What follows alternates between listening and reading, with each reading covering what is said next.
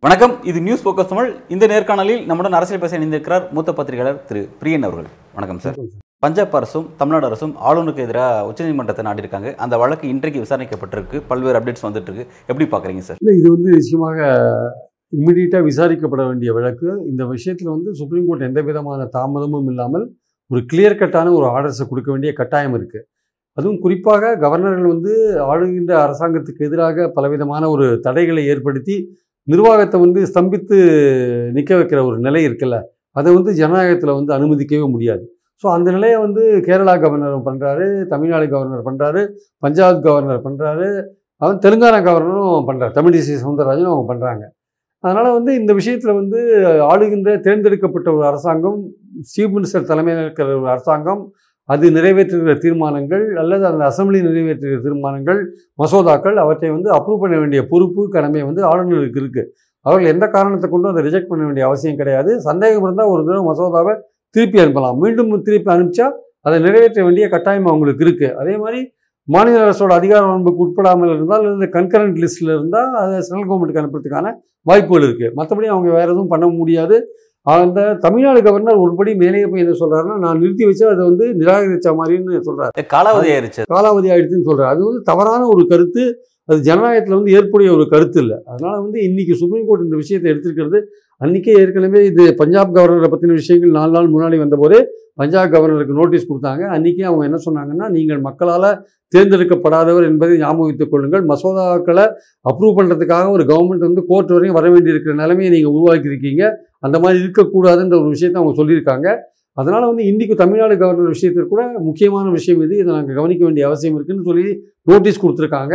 அதே மாதிரி பஞ்சாப் கவர்னர் விஷயத்துலையும் ரொம்ப சீரியஸாக வந்து அப்சர்வேஷன்ஸ்லாம் கொடுத்துருக்காங்க. நெருப்போடு நீங்கள் விளையாடாதீங்கன்ற மாதிரி விஷயங்கள்லாம் சொல்லியிருக்காங்க. மக்களால் தேர்ந்தெடுக்கப்பட்ட அரசாங்கம் மசோதாக்களை அனுப்பினால் அது வந்து எவ்வளோ ஒரு முக்கியமான விஷயம், அதை நீங்கள் கிடப்பில் போடுறது வந்து மக்களுக்கு செய்கிற நன்மைகளை தடுக்கிற மாதிரியான ஒரு விஷயமாக பார்க்குறாங்க ஆக்சுவலாக. அதனால் வந்து இன்றைக்கி இருக்கிற நிலைமையில் அரசியல் சட்டம் என்ன அவங்களுக்கு வரையறுக்கப்பட்ட கடமையோ அதை அவங்க செய்யாமல் எதிர்கட்சி ஆளுகிற மாநிலங்களில் மட்டுமே இந்த மாதிரி விஷயங்களை ஆளுநர்கள் பண்ணுறது என்பது, இது வந்து வெறும் கவர்னர்களுக்கு உள்ள கெட்ட பேர் மட்டும் கிடையாது. இதை செய்வது, பின்னாடி இருந்து இயக்குவது மத்திய அரசு, மத்திய பாஜக அரசோட அவங்களுடைய கட்டளைக்கு தான் இவங்க அடிபணிஞ்சு இந்த வேலையை செஞ்சிட்ருக்காங்க. இது வந்து சுப்ரீம் கோர்ட்டுக்கும் இது தெரிஞ்ச விஷயம்தான். அதனால் இவங்க வந்து பின்னாடி தூண்டி விடுறது யாருன்னு பார்த்தீங்கன்னா மத்திய அரசு தான் இவங்களை தூண்டி விடுறது. எய்தவன் ஒருவன் அம்பு தான். இவங்க அம்பு தான். ஆளுநர்கள் என்பவர் அம்பு. அந்த அம்பை எய்தியவர்கள் வந்து மத்திய அரசுனா யார்? மோடி அமித்ஷாவோட ஆலோசனை பேரெல்லாம் இந்த கவர்னர்லாம் இப்படி செயல்படுறாங்க, எதிர்கட்சிகள் அரசுக்கு தொந்தரவு கொடுக்குறாங்க. ஸோ அதனால் இனிமேலாவது, அப்போது ஏற்கனவே வந்து இந்த விஷயங்கள் கோர்ட்டுக்கு போகும்போது, தெலுங்கானா கவர்மெண்ட் கோர்ட்டுக்கு போனபோது அவசர அவசரமாக உடனே மசோதாவை தமிழிசையை பாஸ் பண்ணாங்க, 2-3 மசோதாவை. அதே மாதிரி பஞ்சாப் அரசும் 2-3 மசோதாவை பாஸ் பண்ணாங்க. இருந்தாலுமே வந்து பல மசோதாக்களை இன்னும் பெண்டிங் வச்சுருக்காங்க. ஸோ அரசியல் சட்டம் 163, 200 பற்றி இன்றைக்கி சீஃப் ஜஸ்டிஸ் கூட சொல்லியிருக்கார். ஸோ அந்த சட்டங்கள்லாம் சொல்கிறபடி கண்டிப்பாக இவங்க வந்து உடனடியாக தேர்ந்தெடுக்கப்பட்ட ஒரு மக்கள் அரசை மதித்து, மக்களோட மாண்பை மதித்து, மக்களுடைய அந்த அரசாங்கம் அங்கே அவங்க சொல்கிற விஷயங்களை கேட்டு இவங்க நடந்துக்க வேண்டிய அவசியம் இருக்குன்றது என்பது சுப்ரீம் கோர்ட்டோட கருத்தாக இருக்குது. அதுலேருந்து இவங்க மாறி ஒரு அரசியல் ரீதியாக எதிர்கட்சி அரசியலை மட்டும் டார்கெட் பண்ணுறாங்க அப்படின்ற விஷயம் தான் வந்து தவறான விஷயம். ஒரு மசோதாவை வந்து ஸ்கூட்டினைஸ் பண்ணுறதுக்கான அதிகாரம் இவருக்கு கிடையவே கிடையாது. ஏதாவது சந்தேகம் தான் கேட்கலாம், அது வேறு விஷயம். ஏன்னா எந்த ஒரு மசோதாவும் தானாகவே உருவாகிறதில்ல. அது வந்து மாநில அரசோட சட்டத்துறை உருவாக்குது. அட்வொகேட் ஜெனரல் அதை பார்க்குறாரு, அது ஏற்கனவே இருக்கிற சட்டங்களுக்கு முரணாக இருக்கா, அரசியல் சட்டத்துக்கு முரணாக இருக்கான்லாம் பார்க்குறாரு. இல்லைன்னா தான் அது அசம்பிளியில் நிறைவேறுது, தீர்மானமாக அனுப்புகிறாங்க ஆக்சுவலாக. இது ரெண்டாவது வந்து ஒரு சட்டத்தோட நல்லது கெட்டது போன்ற விஷயங்கள்லாம் இதனால் பாதிக்கப்பட போது ஆளுகின்ற மாநிலம்தான். ஒரு மக்கள் வந்து அந்த சட்டத்தால் மக்கள் பாதிக்கப்பட்டாங்கன்னா இதனால் ஏற்படுற கெட்ட பேர் வந்து மாநில அரசுக்கு தான் கெட்ட பேர். ஒரு கோர்ட்டுக்கு அந்த சட்டம் போய் அடி வாங்கிட்டுனா இதனால் ஏற்படுற கெட்ட பேர் மாநில அரசுக்கு தான்.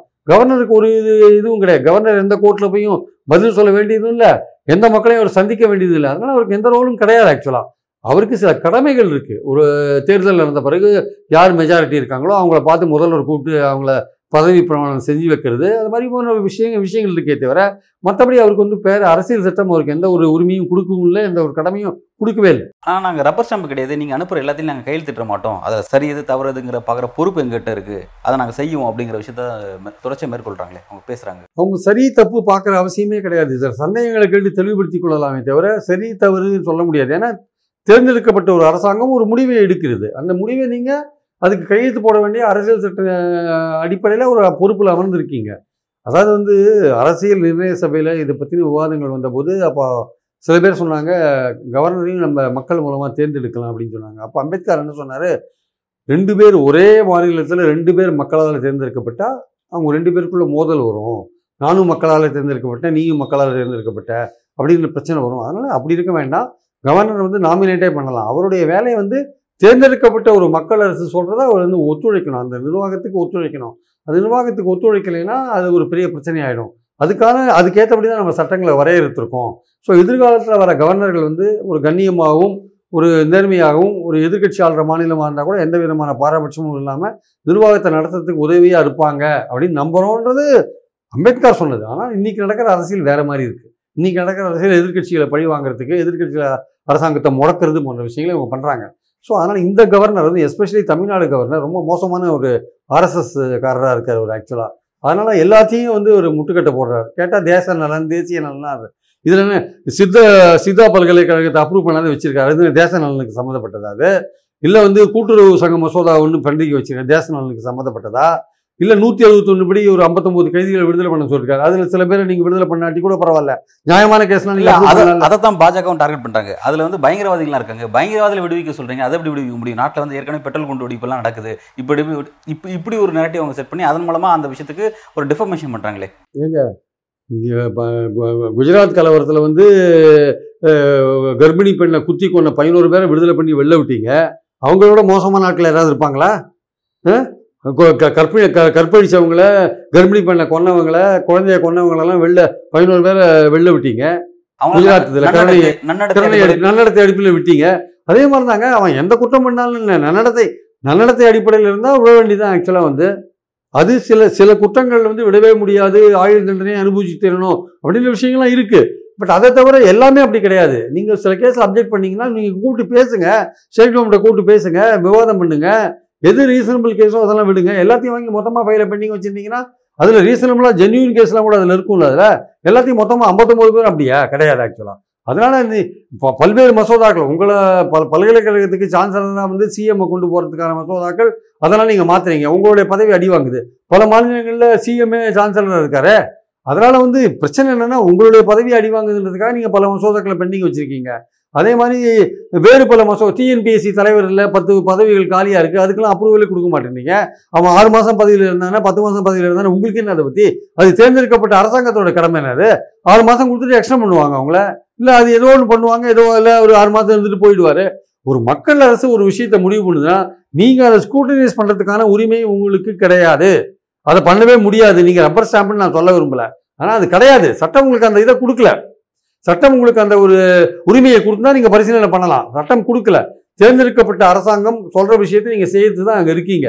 இல்லாட்டி இன்னைக்கு உச்சநீதிமன்றம் சொல்லுமா நெருப்புடன் நீங்கள் விளையாடுறீங்கன்னு சொல்லுவாங்களா? அவங்களுக்கு அரசியல் சட்டம் அவங்களுக்கு தெரிஞ்சிருக்கு என்ன சொல்லுதுன்ட்டு. இந்த இடத்துல ஒரு கேள்வி, ஆளுநர் தொடர்பாக தேர்ந்தெடுக்கப்பட்ட அரசு உச்சநீதிமன்றத்துக்கு போகுது, அங்கே போயிட்டு அந்த விஷயத்தை முறையிடும் பொழுது நீதிமன்றம் வந்து ஒரு கருத்து தெரிவிக்குது, ஆளுநர் சப்ஜெக்ட் சம்மந்தமாக ஒரு கருத்து தெரிவிக்குது. அந்த கருத்து குறித்து ஆளுநர்கள் என்ன குறிப்பிட்றாங்கன்னா, குறிப்பாக ஆரிஃப் முகமது கான் கேரளா கவர்னர் என்ன குறிப்பிட்றாருன்னா, நீதிமன்றம் தெரிவித்து கருத்து தான் தவிர அது தீர்ப்பு ஒன்றும் இல்லை. அதை சொல்கிறதோட அர்த்தம் என்னென்னா, ஒரு கருத்து தெரிவிச்சுட்டு போட்டோம், அதை நான் பின்பற்றணும் ஒன்றும் கிடையாது, தீர்ப்பாக நீங்கள் சொல்லிட்டீங்க நான் பின்பற்றதுக்கு அப்படின்ற ஒரு வாதத்தை வைக்கிறாங்களா, அதை எப்படி பார்க்குறது? அதாவது எந்த விதமான அவமானத்தையும் நாங்கள் செய்ய தயாருன்ற அர்த்தம், அதுக்கு வேறு ஒன்றும் இல்லை. நீ என்ன வேணால் சொல்லிட்டு போ, நாங்கள் எங்கள் வேலையை செஞ்சுட்டு போன்னு நினைக்கிறேன். இதெல்லாம் வந்து ஒரு அரசியல் சட்ட அடிப்படையில் பதவியில் இருக்கிற ஒரு ஆளுநர், என்னடா ஒரு நாட்டிலேயே இருக்கிற உச்சநீதிமன்றத்தோட தலைமை நீதிபதி இப்படி சொல்கிறாரு, அது நமக்கு வந்து ஒரு அவமானமாச்சே, நம்ம கடமையை வந்து நம்ம ஒரு அரசியல் ரீதியாக அந்த கடமையை செய்கிறோமே, இதை குத்தி காமிக்கிறாங்களேன்ற அந்த எண்ணம் அவருக்கு வரல. இது வந்து ஒரு கருத்து தானேன்னு தொடச்சி விட்டு போயிட்டே இருக்காரு. அப்போ அவருக்கு எந்த விதமான சொரணை இல்லைன்னு அர்த்தம், ஆக்சுவலாக அந்த கவர்னருக்கு சொரணை இல்லைன்னு அர்த்தம். உண்மையிலேயே ஜனநாயக மாண்புகளுக்கு நீங்கள் மதிப்பு கொடுக்குறவராக இருந்தால் இந்த மாதிரியான விஷயங்கள் உங்களுக்கு வந்து உங்களை குத்தணும், ஆக்சுவலாக உங்களுக்கு குத்தணும், நீங்கள் மனசாட்சியை உறுத்தணும். ஆனால் உங்கள் மனசாட்சி ஒருத்த நீங்கள் தட்டி விட்டுட்டு போறீங்கன்னா உங்களுக்கு எந்த விதமான சொரணையும் இல்லைன்னு அர்த்தம். சொரணை இல்லாத ஒரு மனுஷனாக நீங்கள் இருக்கீங்கன்னு அர்த்தம் ஆக்சுவலாக. அதனால நெருப்போட விளையாடாதீங்கன்னு சொல்கிறாங்க. நெருப்போட விளையாடாதீங்கன்னு சொன்னால் என்ன அர்த்தம்? பஞ்சாப் கவர்னர் நடத்துறது மோசம்னு உங்களுக்கு தெரிஞ்சிருக்கு, அதனால சொல்கிறாங்க. இதை புரிஞ்சுக்காம இதை பற்றினா நாங்கள் கண்டுக்க மாட்டோம், தொடச்சிட்டு போயிட்டே இருப்போம்னா நாளைக்கு தீர்ப்பு என்ன கொடுக்க போகிறாங்கன்னு நமக்கு தெரியாது. சட்டத்தை நிறைவேற்றத்துக்கு ஒரு டைம் லிமிட் தேவைன்றதான் இங்கே தமிழ்நாடு கவர்மெண்ட்டோடைய ரிக்வஸ்ட்டு. அதை அவங்க கொடுப்பாங்களா கொடுக்க மாட்டாங்களா தெரியாது. எப்படி அவங்க டீல் பண்ண போகிறாங்க, இல்லை இதோட லார்ஜர் பெஞ்சு போடுவாங்களா, போட்டு விசாரணை பண்ணுவாங்களா, அரசியல் சட்ட அமர்வு போடுவாங்களா, இதெல்லாம் நமக்கு தெரியாது. இருந்தாலும் உச்ச நீதிமன்றம் தன்னோட கருத்துக்களை சொல்லுது. ஒரு சிஜிஐ சொல்கிறாருன்னா அது கோர்ட்டோட கருத்து இது ஆக்சுவலாக. அப்போ அதை நீங்கள் எந்த விதமான இது என்னை அதை எந்த விதத்துலையும் அந்த ரிமார்க்ஸ் என்னை பாதிக்காதுன்னு நீங்கள் உதறி விட்டு ஏதோ தனக்கு சம்மந்தம் இல்லாதபடி போனீங்கன்னா உங்களுக்கு சொரணை இல்லைன்னு தான் அர்த்தம், வேற ஒன்றும் கிடையாது. இது ஜனநாயகத்துக்கு ஏற்பட்ட ஒரு தாக்குதல், அவ்வளோ. ஜனநாயகத்துக்கு இது ஒரு இழுக்கு, அப்படி தான் சொல்லணும். நம்ம நீதிமன்றம் இந்த விஷயத்தில் ஆளுநரை கண்டிச்சிருக்காங்க. அப்படிங்கிறது பட்சத்தில் இந்த கண்டிப்பு அப்படிங்கிறது அது ஆளுநருக்கு இல்லாமல் அதை எய்திய மோடிக்கும் அமித்ஷாவுக்குமான அந்த கண்டிப்பு அப்படிங்கிறது அவங்களுக்கு தான் கண்டிப்பு. மோடிக்கும் அமித்ஷாவுக்குமான கண்டிப்பு தான். அவங்க தானே இவங்களை ஏற்கிறாங்க, அவங்க தான் டைரக்டர், இவங்க ஆக்டர்ஸ் தான். அவங்க எய்தவர் அங்கே இருக்க, அம்பு தான் இங்கே இருக்கு. ஆளுநர் என்கிற அம்பு அங்கே மத்திய அரசுலேருந்து ஏற்கிறாங்க. மத்திய அரசுலேருந்து மோடியும் அமித்ஷாவும் ஏற்கிறதுக்கு ஏற்ற தான் இவர் செயல்படுறார். ஸோ அந்த ஏற்கிற செயல்படுற இவர் தான் அவங்களுக்கும் தான் இந்த விஷயம் அவங்களுக்கும் அப்ளை ஆகும். அதனால தான் இன்னைக்கு உள்துறைக்கும் நோட்டீஸ் கொடுத்துருக்காங்க. உள்துறை செயலாளருக்கும் உள்துறை அமைச்சருக்கும் செயலாளருக்கும் நோட்டீஸ் கொடுத்துருக்காங்க. இது மாதிரி கவர்னர் நடந்துக்கிறதுக்கு காரணம் மத்திய அரசு இருந்தாண்டு அதுக்காக நோட்டீஸ் கொடுத்துருக்காங்க. அடிப்படையில் இந்த விஷயத்தில் அரசியல் தான் செய்கிறாங்க, அதை ஒன்றிய அரசும் ஆளுநரும் அரசியலாம் செய்கிறாங்க அப்படிங்கிறது பட்டவர்த்தமாக தெரியுது. அப்படின்ற பட்சத்திலையும் இந்த விஷயத்துக்கான ஒரு நிரந்தர தீர்வு என்ன அப்படின்ற விஷயத்தை நீதிமன்றம் பரிசீலிக்குமா வரக்கூடிய காலகட்டத்தில்? கண்டிப்பாக பரிசீலிக்கணுங்க. இதெல்லாம் ஒரு கிரே ஏரியாவாக இருக்குது. ஏன்னா ஒரு மசோதா உங்ககிட்ட வந்ததுன்னா நீங்கள் எத்தனை நாள்னா வச்சுக்கலாம், ஆஸ் சூன் ஆஸ் பாசிபிள் இருக்குது. எவ்வளோ விரைவாக பண்ணோம்னா அதான் நீங்கள் இஷ்டத்துக்கு 2 வருஷம் 3 வருஷம்னா வச்சுருந்தீங்கன்னா அப்புறம் மக்கள் அரசு எப்படி தான் செயல்படும்? மக்களால் தேர்ந்தெடுக்கப்பட்ட ஒரு அரசு எப்படி செயல்படும்? அதனால் நீங்கள் உங்கள் கடமையை உணர்ந்து அந்த ஒரு குறிப்பிட்ட காலக்கெடுக்குள்ளே நீங்கள் பண்ணி ஆகணும். உங்களுக்கு சந்தேகம் இருந்தால் திருப்பி அனுப்புங்க, திருப்பி அனுப்பிச்சா நீங்கள் அப்ரூவ் பண்ணி ஆகணும். ஏன்னா இந்த மசோதாவில் ஏற்படுற நல்லது கெட்டதெல்லாம் தேர்ந்தெடுக்கப்பட்ட அரசாங்கத்தை சார்ந்தது, உங்களை சார்ந்ததே கிடையாது. நீங்கள் இருப்பீங்க, நாளைக்கு பாட்னாக்கு போய் எலெக்ஷனில் கண்டக்ட் பண்ணி பிஜேபி எம்பியாக நீங்கள் மாறி வேற ஒரு ரோலுக்கு போயிடுவீங்க. உங்களுக்கும் இந்த ஸ்டேட்டுக்கும் ஒன்றும் பெரிய, நீங்கள் அரசியல் சட்ட அடிப்படையில் இங்கே இருக்கீங்க. நீங்கள் எப்போ செயல்படணும்னா ஒரு மாநிலத்தில் கான்ஸ்டியூஷனல் பிரேக் டவுன் வந்ததுன்னா இங்கே அரசியல் சட்டம் சரியா இல்லை, இங்கே தேச நலனுக்கு விரோதமான பல விஷயங்கள் நடக்குது, இல்லை சட்டம் ஒழுங்கு ரொம்ப ரொம்ப மோசமாக போச்சு அப்படின்னா அப்போ நீங்கள் உங்கள் தலையை வச்சு ஜனாதிபதிக்கு ரிப்போர்ட் அனுப்பிச்சு இதை கலைச்சிட்டு ஜனாதிபதியோட நேரடி நிர்வாகத்தின் மேலே கொண்டாடலாம். ஆனால் நீங்கள் நடைமுறையில் நிர்வாகத்துக்கு ஏற்றபடி இருக்கிற மசோதாக்களை நிறுத்தி வச்சிங்கன்னா எப்படி ஒரு அரசாங்கம் செயல்படும்? ஆக்சுவலாக மணிப்பூரில் 4 மாதமாக கலவரம் நடக்குது, அங்கேயே நீங்கள் வேடிக்கை பார்த்துட்டு தான் இருக்கீங்க, ஒன்றும் பண்ண மாட்டேன்றீங்க. அங்கே கான்ஸ்டியூஷனல் பிரேக் டவுனு எல்லாமே நடந்துட்டு இருக்காங்க, அதை வேடிக்கை பார்த்துட்டு இருக்கீங்க. இங்கே பார்த்தீங்கன்னா இங்கே சாதாரணமான அரசாங்கத்தோட நடைமுறை தினசரி நடைமுறைகளுக்கு முட்டுக்கட்டு போடுற மாதிரியான ஒரு விஷயங்கள் நீங்கள் பண்ணுறீங்க ஆக்சுவலாக. அதாவது மற்ற ஆளுநர்களோட இந்த ஆளுநர் இன்னும் மோசமாக இருக்கார் ரவி. என்னென்னா சம்பந்தம் இல்லாத ஆரியம் திராவிடம் பேசுறது, சனாதனத்தை பேசுறது, தமிழோட சான்ஸ்கிரிட் பேசுன்னு சொல்கிறது, பல விஷயங்களை தேர்ந்தெடுக்கப்பட்ட அரசாங்கத்தை குறை சொல்கிறது, இந்த மாதிரி பல விஷயங்களை இவர் இந்த மசோதாக்களை பாஸ் பண்ணாத மட்டும் இல்லை அதிகப்படியாக பேசவும் செய்கிறார் ஆக்சுவலாக. ஸோ இவர் ரொம்ப மற்ற கவர்னரோட ரொம்ப மோசமான கவர்னராக இருக்கார் ஆக்சுவலாக. அதனால் இந்த திமுக என்னை கேட்டால் ஸ்டாலின் ரொம்ப பொறுமையாக இருக்கார். இந்த இடத்துலேயே ஜெயலலிதா இருந்தாங்கன்னா இதோட நிலைமை வேற மாதிரி அவங்க டீல் பண்ணுவாங்க ஆக்சுவலாக. ஸ்டாலின் பொறுமையாக கண்ணியமாக டீல் பண்ணுறார், அதனால தான் கோர்ட்டுக்கு போயிருக்கார். ஜெயலலிதா கோர்ட்டுக்கெலாம் போக மாட்டாங்க, வேற மாதிரி டீல் பண்ண ஆரம்பிச்சிருவாங்க. அதனால் இவர் தன்னுடைய கடமையை புரிஞ்சுட்டு இவர் செய்யணும் ஆக்சுவலாக. அதை விட்டுட்டு இது மாதிரிலாம் தேர்ந்தெடுக்கப்பட்ட ஒரு அரசுக்கு ஒரு தடைக்கற்களை போட்டிருந்தாருன்னா நிச்சயமாக இவர் மேலே கோவம் வராது மக்களுக்கு, பாஜக மேலே தான் கோவம் வரும், மோடி மேலே தான் கோவம் வரும், அமித்ஷா மேலே தான் கோவம் வரும். இல்லை அந்த கோவத்தை சரியாக இங்கே இருக்க கவர்மெண்ட் கொண்டு போய் சேர்த்துருக்காங்களா? யார் மீது சரியாக கோவம் போகணும் நீங்கள் அப்படிங்கிற அந்த கன்வர்சேஷனை கரெக்டாக கொண்டு போய் சேர்த்துருக்காங்களா? அது ஸ்டாலின் சொல்கிறாரு, நீங்கள் இருங்க பார்லிமெண்ட் தேர்தலில் இருங்க, இருந்தால் எங்களுக்கு தான் அது லாபம்னு சொல்கிறாரு. அது லாபம்னா அரசியல் பேசுறாரு, திராவிடத்துக்கு எதிரான அரசியல் பேசுறாரு. அந்த நேரத்தில் ஒரு மேடையை போட்டு திராவிடம்னா என்னன்னு பேசுறதுக்கு அந்த வகையில திமுக ஒரு அட்வான்டேஜ் எடுத்துக்கலாம். ஆனா பல்வேறு மசோதாக்களுக்கு அவருக்கு ஒப்புதல் தராம இருக்காரு. இப்ப நீட் விஷயத்துல ஒப்புதல் தராம இருக்காரு, அதெல்லாம் இவங்களுக்கு எதிராக திரும்பும். நீங்க அன்னைக்கு சொன்னீங்களே நீங்க செய்யலேன்னு அவங்களுக்கு எதிராக திரும்பும். அது யார் பெண்டிங் வச்சிருக்காருன்னு மக்கள்கிட்ட அவங்க சொல்லுவாங்கல்ல, ஆளுநர் தான் தடை போடுறாருன்னு மக்கள்கிட்ட போய் சொல்லுவாங்கல்ல. இல்ல அது அந்த கோபம் ஃபுல்லாவே மோடியின் மீது பாஜக அது இன்டெரக்டா அவங்க மேலதான் போகுது. அது நிச்சயமாக நம்மளுடைய கவர்மெண்ட்டை செயல்படாமல் விடாமல் தடுக்கிறது கவர்னர். அந்த கவர்னர் செயல்படாமல் நம்மளை இது மாதிரி பண்ணுறதுக்கு காரணம் மோடியும் அமித்ஷாவும் தான். திமுக தெளிவாக கொண்டு போவாங்க, கீழே அது ஒன்றும் சந்தேகமே கிடையாது. அதனால் இந்த ஆளுநர்கள் ஒழுங்காக நடந்தால் பாஜக பேர்ல ஓரளவுக்கு மரியாதை இருக்கும். இல்லை இதே மறந்து அவர் நடந்தார் வச்சுக்கோங்க, இவர் ஆளுநர் பேர் மட்டும் கிடையாது, பாஜக பேரும் கிடும், மோடி அமித்ஷா பேரும் கிடும், ரெண்டு பேரும் எல்லா பேரும் கிடும். ஆக்சுவலா பல்வேறு கேள்வி ரொம்ப விரிவாக ஆழமாக உங்களோட கருத்தில் வழங்கியிருக்கீங்க. மிக்க நன்றி.